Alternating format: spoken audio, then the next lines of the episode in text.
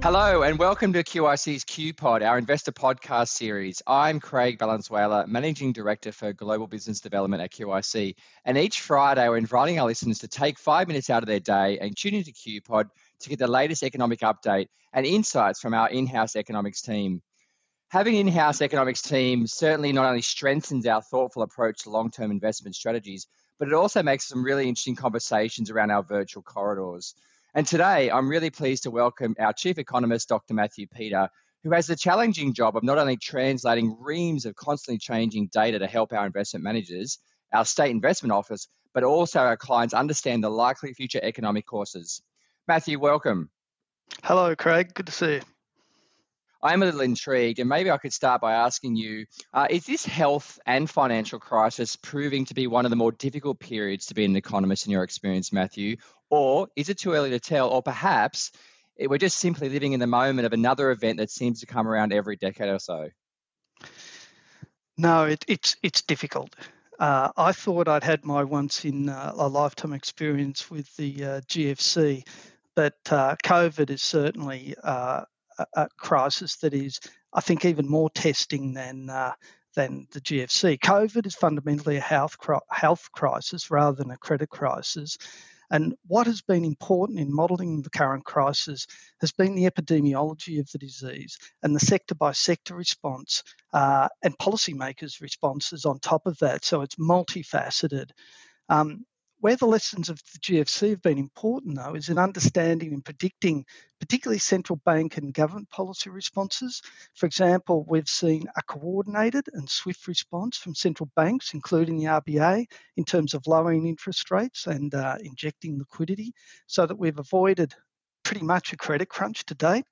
Um, because of the GFC, global monetary response, uh, that experience sort of made it easy for us to predict and to model what central banks were going to do, including the impact on bond markets and the support that you know large scale liquidity injection provides to uh, equity markets.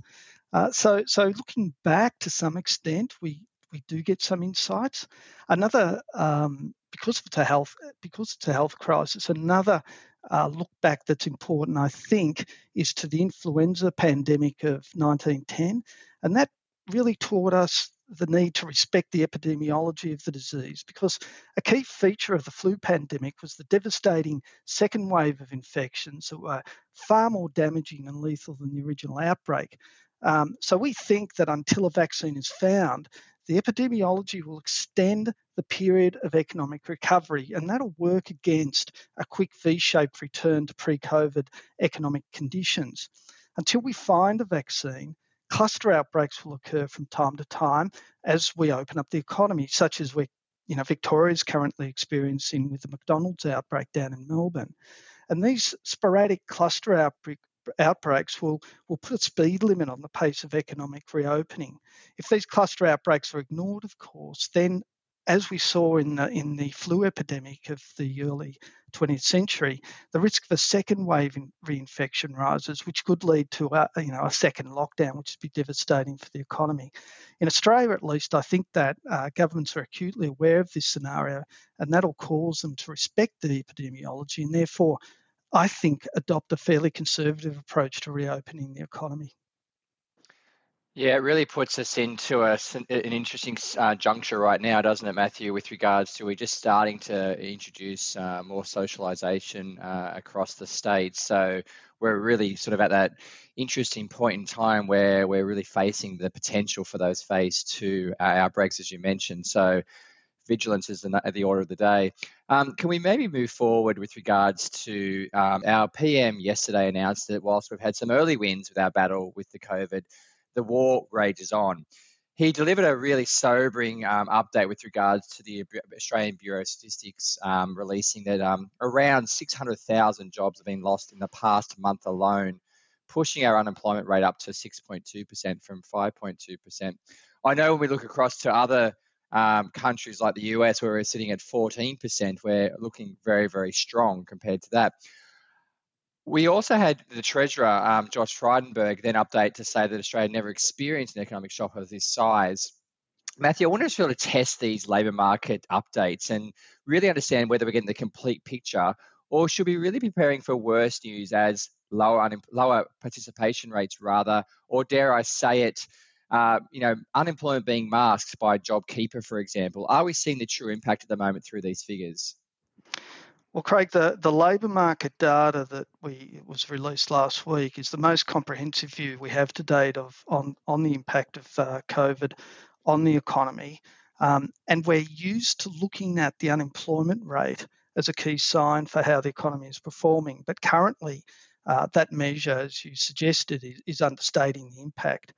Even though the uh, unemployment rate rose by just a percentage point, employment, the number of people that left jobs, employment dropped by 600,000 people roughly, which is actually around 5% of the labour force, not 1% of the labour force, which is what the unemployment rate rose. And the reason why um, there was you could drop 600,000 people out of the labour force and have the unemployment rate only rise by 1% was because these people were actually dropping out of the labour force. That means that they, as you suggested, it means that they were actually not looking for work and therefore weren't counted amongst the unemployed by the Australian Bureau of Statistics. If they were counted as unemployed, then the unemployment rate would have been closer to 10%, not 6.2%. On top of this, there are currently around 700,000 workers who are working who are working zero hours or not working basically, who have been stood down by their businesses because there's no work for them at the time, but who are receiving JobKeeper payments. Now, people who are on JobKeeper payments are also not counted in the official unemployment rate by the ABS. If we include them, as well as those that dropped out of the labour force, the unemployment rate would in fact top, probably top 15%, closer to the sort of numbers that you cited that we're seeing in the US. So the question is, like, how worried should we be about this? And un- well, to put it into perspective again, um, as you alluded to in your opening remarks here, an unemployment rate of 15% is something that we have only seen before during the Great Depression of the 1930s. Um, but the good news is, I don't think we're in a depression just yet. Hopefully, we can avoid a depression. The reason for that is, firstly, we expect those uh, workers who are on JobKeeper payments that have been laid off uh, or, or, stood down, I should say, um, will quickly return to the uh, workforce once businesses start to reopen, which is starting to happen gradually now. And we think will gain momentum um, uh, throughout uh, the uh, September quarter. So we think that uh, many of those workers, if not most of those workers, can be reabsorbed back into employment um, by the December quarter of this year. However, offsetting that, even as the unemployment rate growth picks up and those those people are reabsorbed into the labour force, um, the the that will encourage people to come back into the labour force and look for uh, work. Now, one of the reasons why a large number of people stopped work looking for work was because those people that are on job seeker payments, that's unemployment benefits, um, they were no longer under the usual um, Services Australia mutual obligation requirements, which usually requires you, in order to get unemployment benefits, job seeker payments, to show evidence that you have sought employment. So, with without that mutual obligation, without really much hope of um, finding a job, a, a, number of a large number of people, we believe, who are on job seeker payments, who sh- uh, um, actually when they responded to the ABS's survey um, uh, for un- the unemployment survey, said that they weren't looking for work and therefore they weren't um, they weren't uh, counted amongst the unemployed. Now that suspension of the mutual obligation uh, condition expires in uh, the first of June of this year. And at that point, we can expect those people to start looking for jobs again.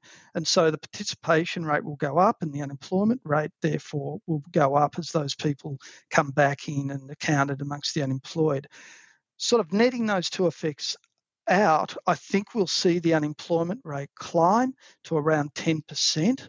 Uh, through throughout uh, the rest of this period and oh sorry throughout uh, the, third quarter and probably stay there around the fourth quarter until we start to get the economy uh, slowly grinding higher again and absorbing the people that have uh, been made unemployed during this period of the COVID. So it sounds like in some ways then, Matthew, JobKeeper is uh, a success. Um, and you did mention in your answer then that you don't see this as being a, a, an environment for a depression at this point in time.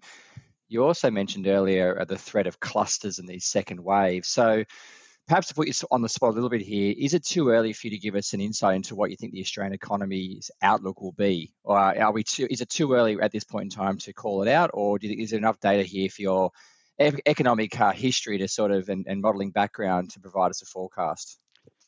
Well, I think you can provide a forecast certainly, and and really any view that you have on the economy at all uh, is really, in essence, a forecast. So our our central case is that uh, we will get a recovery um, starting roughly from around now as we gradually reopen the economy.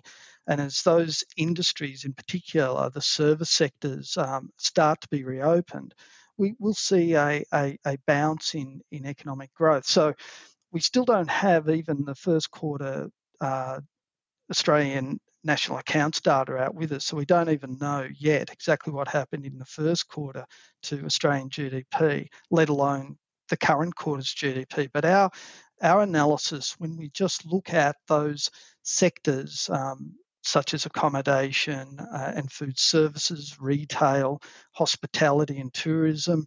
Uh, when you look at the closures of those sectors that has occurred, that already adds up to a hit to GDP over the first half of this year, somewhere between 10 and 12 percent, a really unprecedented level of uh, decline in in uh, in Australian GDP.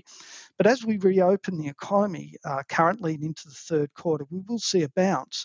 Uh, so it's pretty pretty safe to say that we will get a a, a relatively uh, you know moderate recovery in the third quarter, we think of somewhere between about 4 to 5%. But that still leaves us a long distance, a fair way below our pre COVID levels of economic activity. And as I said, the, uh, the requirement for social distancing, uh, the requirement to respect the epidemiology of the virus until we get a, a vaccine will mean that it'll be a slow uh, uh, a slow sort of recovery until probably sometime in the second half of next year when hopefully a vaccine's found and it's rolled out uh, to not just Australia but the rest of the world. So our central case forecast is on a on an average annual basis is for a drop of five over five percent in GDP in uh, the current financial uh, the current uh, calendar year of uh, 2020, followed by a recovery of around about uh, between 4 and 5% in 2021. However, by the end of next year, even with a, a reasonable uh, rebound in economic activity towards the second half of this year and into next year, that's still not enough to recover to our pre COVID levels of economic growth. We expect GDP, the level of GDP, to still be around 4% below uh, where it otherwise would have been pre COVID um, by the end of next year, and the unemployment rate still to be somewhere around 7%. Thanks, Matthew. I want to pick up a couple of things you mentioned in your response just then. You you talked about some of the industries which are going to be important for Australia's recovery, um, and that being you know areas like hospitality and tourism. Uh, obviously, you know when we look back at some of the previous um, stressed events we've gone through, such as the GFC, Australia's experience was very muted compared to some of the other nations globally because we rode that China demand uh, to support our economy very quickly and claw back to be seen as a really strong and resilient economy. So over this COVID period, of course, we've now started to see some other factors play a hand here in the geopolitical space, and a major wildcard, perhaps starting with the OPEC plus disputes having a really imp- heavy impact on the front end contract for WTI in the oil space. And now, of course, we've got uh, the Australian government and the Chinese governments um, sort of um, being a little bit of tension, leading to our beef um, imports being restricted through the top four abattoirs, of course, being banned. And then we saw a rather large tariff increase in barley, up 80%. Does China remain this key source of economic recovery for Australia, Matthew? And is there a sector in our economy which, in your belief, we can rest our recovery on? Well, Craig, China still um, is a, a central player and a central um, source of our our major exports. And uh, whilst agricultural exports are important, what's more important in, in terms of our the drivers of our exports uh, from Australia are China's demand for our bulk commodities, um, iron ore, coal, and LNG, and also uh, the demand for our newly emerging export oriented uh, or export drivers, uh, tourism and educational services.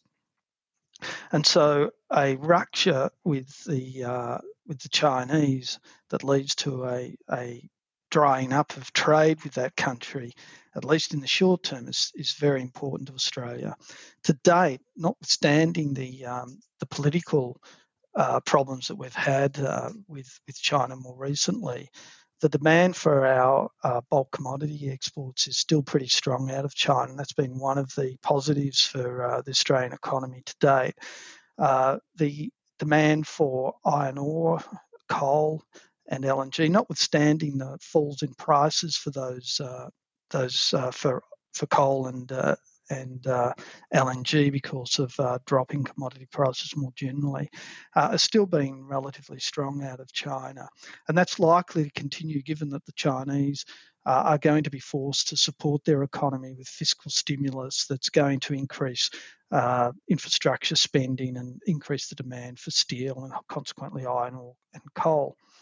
Uh, where we've been hit badly, though, is in tourism and educational services with the closure of our borders and the end, you know, the end to uh, the tourist trade effectively in Australia during this period of lockdown, and the the complete drying up of foreign student numbers that are dominated at the moment by China, with uh, with a, another strong sort of source of demand from India, which is also closed up at the moment.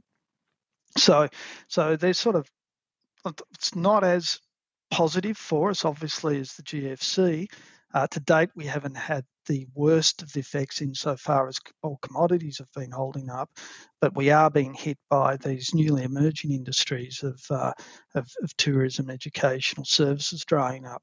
In terms of us going forward, I think it what what we saw over the last uh, at least 20 to 30 years has been a build out of uh, our bulk commodity sector, our mining sector. And so that has really um, been the driver of uh, Australian growth to a large extent, and particularly to our export growth. And Australia, as a small open economy with a small population, relies heavily on on foreign investment coming in to be able to fund uh, the industries which uh, which which lead to our, our high level of uh, per capita income. And because we're reliant on foreign investment, we're also reliant on devoting some of our output to uh, foreign uh, demand to generate foreign dollars, foreign currency in which to pay uh, our foreign investors their dividends and their interest bill and whatnot. So it is a requirement of the Australian economy to remain an open economy, to have strong export sectors, and as we've moved into sort of a more um, mature phase of the mining sector, uh, where that is sort of like maxing out, we now need to look to other sectors in the Australian economy that can also generate export dollars.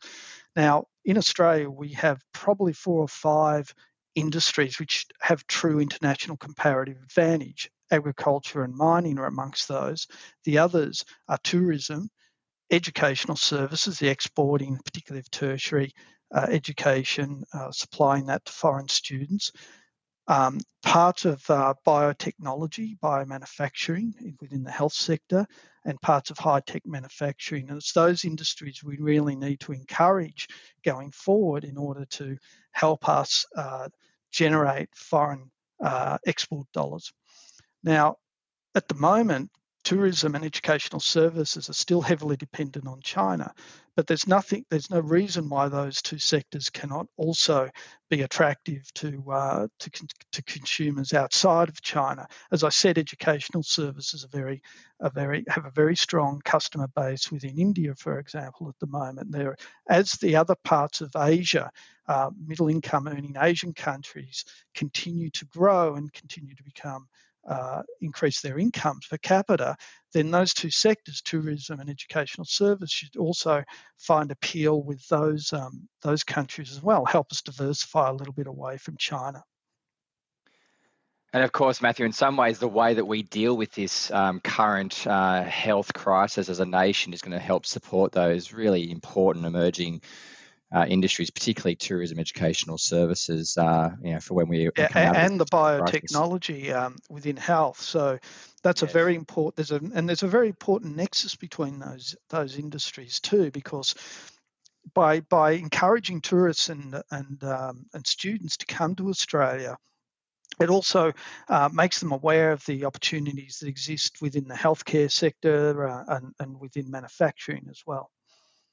Yeah, wonderful. Um, you mentioned earlier, um, you know, some of the key learnings, um, for example, the, from the health crisis of the 1918 flu pandemic, and in the midst of this crisis, I think we've also seen some of the learnings from the GFC by the central banks and governments uh, being really swift in their responses uh, around policies such as the Fed's fallen angel policy to enable companies to really shore up their balance sheets. I think we've seen some unprecedented capital raisings over the last few weeks. And in Australia alone, the big four banks have added around 5 billion in new provisions for their balance sheets. Matthew, are there any other key factors that you're looking at going forward when you're trying to map out the future of the Australian and global economy's um, reaction to this crisis? Yeah, well, uh, uh, when we look outside of Australia, or when we look at at the global economy and we look at the way in which governments are responding to this um, crisis, I think we can we can see um, a dichotomy across uh, across various economies. And one of the things, at least in the near term, that we're looking very closely at, by near term I mean over the next six to twelve months, uh, is the way in which various governments are responding to uh, the or the way in which the governments are respecting or, or not respecting the epidemiology of the of the crisis. So the problem that governments are facing at the moment is this trade-off between having to lock down the, the uh, economy and, and you know, cause tremendous damage and hardship through economic lockdowns on the one hand, and that leads to the desire to reopen the economy versus the the health um, side of things, that the, the implications for too swift an opening uh, to the, uh, the the spread of the virus. And so you've you've got countries I think that are respectful of the epidemiology and trying to find a mix between uh, the health consequences and reopening, and those that are, are less respectful of the epidemiology and opening um, the with um, uh, putting opening the economy as a, as a greater um, preference to uh, to health. And I think one of the things that worries us at the moment is what's happening in the US. So if you look at the US, uh, their daily infection rate is still running at its peak level. It hasn't been rising for about a month, but neither has it come down. So they are still extremely vulnerable to a second wave of infections yet they are pursuing a, a reopening of the economy, which is which is neither coordinated across the states, nor is it in a situation where they have, in our opinion, adequate testing and ad- adequate uh, contact surveillance, which enables you to control clusters as they break out.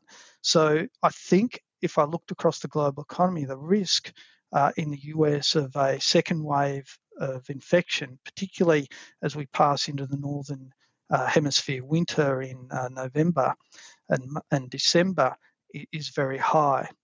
Uh, so, so that's one of the key uh, issues that we're we're concerned about. So, in our modelling, we do um, have as a downside scenario second wave infections, and that is one of the key risks that could drive the global economy into depression. The second risk that we're seeing emerging, and you alluded to it earlier with the the uh, problems that the Australian government's currently facing with China over squabbling about the origin of the uh, of the COVID uh, virus, is is a is a is a decoupling, a very hard decoupling of the Chinese economy from uh, the global economy.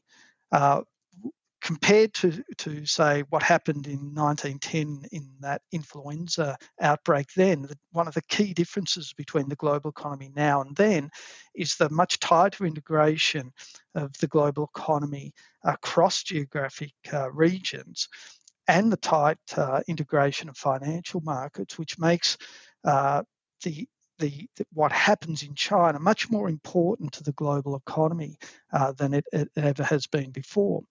And if we see a hard decoupling of China, particularly of Australia, that will have significant uh, uh, economic consequences. So being able to navigate this geopolitical issue is going to be is going to be very important, not only for the global economy, but particularly for the Australian economy. And finally, on that point, a, a development that concerns us um, that's occurring in the US at the moment is the pivoting of the Trump administration uh, towards a strategy of, of blaming China for the uh, outbreak of COVID to, in some sense, one could argue to dis- to distract from their own um, sort of piecemeal approach to uh, to COVID nineteen.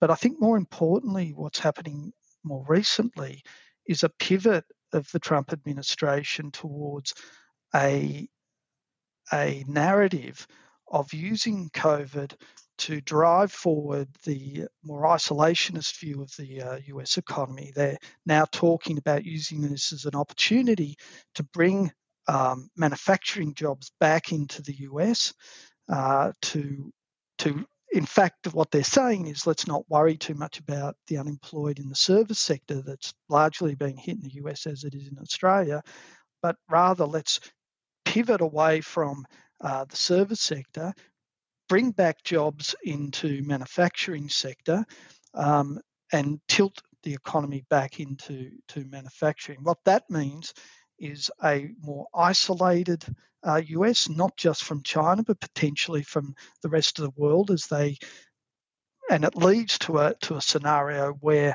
there's potentially more um, trade barriers put in place in order to build a manufacturing sector in the US, and that that too would be quite a negative for the global economy. So you're really describing what's you know boiling up to being a, a more complex than normal uh, investment environment for our institutional investors, Matthew. And when I look at sort of scenarios like cash rates being extremely low and probably going to stay that way for quite a while, and whilst you've got the US markets, you know, reasonably flat over the year um, and certainly up over the last month or two, where should investors be looking to be focused right now? Um, you mentioned before this, you know, non-coordinated approach, the US approach to COVID, and one could argue that's a almost a Republican versus Democratic state argument. But where should investors be looking uh, with regards to, or focused with regards to their portfolio construction going forward? Well, I mean, it's very difficult, I think, to be um, certain and and and certain and about the future in terms of uh, investing strategies at the moment. Um, there are a lot of unknowns and a, and a lot of um, possible uh, scenarios to uh, to unfold. I think if I look beyond the uh, the next six to twelve months, though, and I think for more in terms of themes that will most likely um, evolve uh, going forward. Uh, once we start to exit the you know the, the height of the COVID slowdown, will be that we enter into another period of very low interest rates. And in fact, we've got another leg down in the lower for longer um, uh, interest rate story. And I think that we're also going to be in a world where the potential growth rate of the global economy is lowered, probably for a number of years, perhaps up to a decade. What we're seeing at the moment, the, the, the outcome of uh, policy responses at the moment, both in terms of low interest rates, provision of, um, of debt facilities by central banks and the commercial banking sector, as well as uh, government fiscal policy is an increase in indebtedness of both the private sector and the government sector. So undoubtedly, we're going to exit this uh, the COVID period with high levels of debt, higher than what we had post the GFC. And one thing the GFC taught us is that high level of indebtedness takes a long period of time to unwind. And so, as governments, businesses, and household sectors seek to repair their balance sheets um, going forward out of the COVID uh, period, uh, that's going to weigh against the demand for goods and services, and it's going to weigh against the demand for investment. So, central, and that that that will uh, feed back in, I think, into a, a, dampening of potential growth rates of the global economy. That itself will dampen uh, cash flows to, to all assets, I think.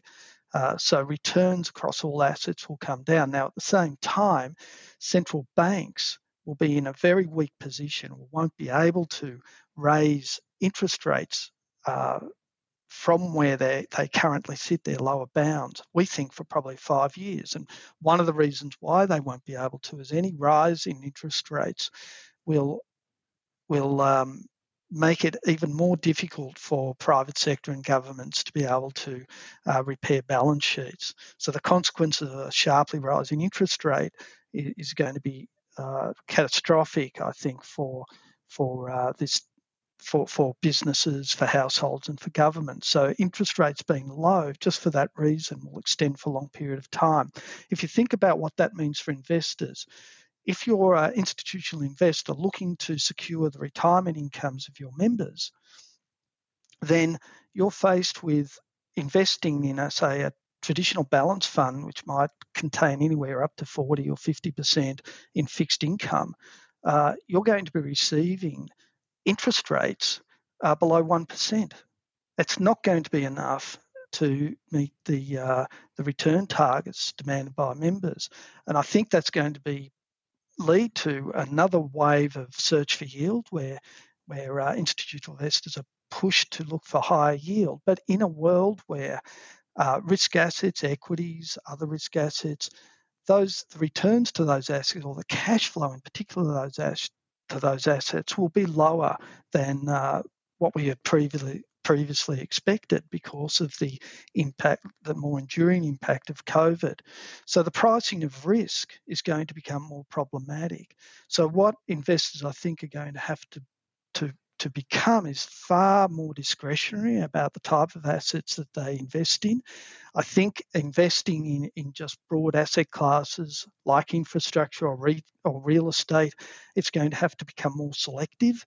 You're going to have to um, be be more have more pay more attention. There's going to be a higher premium on those assets which can have a, have a better chance of guaranteeing income generation and cash flow.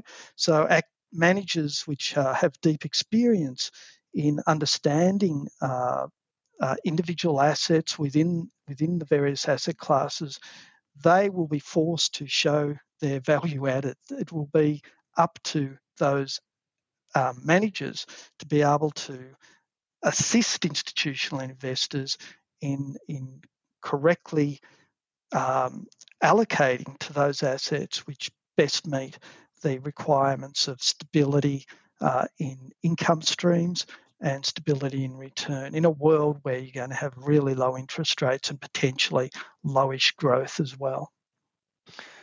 Thanks, Matthew. It, certainly sounds like a, an environment going forward it's potentially going to favour the active over the passive. Um, thank you for such a, a, stimulating conversation today. We did cover a lot, um, not only the Australian economy, the global economy, but also the implications for markets. And if you would like to read more on the work from our economics team, we release a weekly economic brief, which is available on our website, qic.com, but also on our LinkedIn site each Friday afternoon.